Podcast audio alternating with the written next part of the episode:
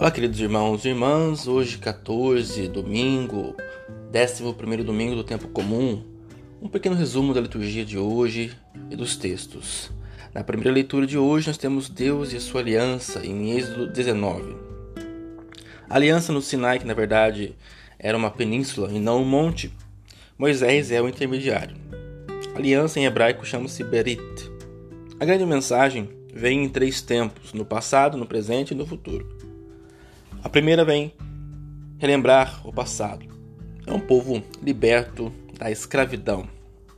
Fala do presente, o recebimento dos mandamentos e também do futuro.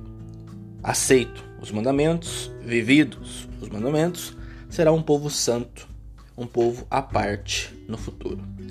E Yahvé mais o povo igual uma aliança, um projeto amoroso de Deus. No Santo Evangelho de hoje, discurso da missão em Mateus 9. O contexto Mateus escreve nos anos 80, possivelmente da antiga Antioquia da Síria. Com a entusiasmada comunidade, eles são perseguidos e isso gera um manual missionário. Como devemos ser missionários no meio das perseguições. Na segunda leitura, Deus ama os discípulos, em Romanos 5. O contexto, Paulo está em 57 ou 58 depois de Cristo, no ano, tentando amadurecer. É uma carta mais amadurecida aos romanos, é uma síntese de sua pregação e Paulo lança suas ideias de ir para a Espanha. E a questão que permeia Atos dos Apóstolos continua.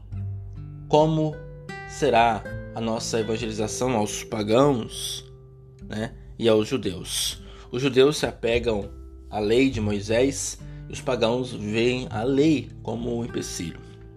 A mensagem de São Paulo é a justificação. Somos justificados por Deus porque é tudo gratuito. Deus nos salva gratuitamente. O ato de Cristo feito quando éramos ainda pecadores o interessante dessa frase, quando ainda éramos pecadores, ou seja, quando ainda éramos egoístas, quem seria capaz de dar a vida por um egoísta?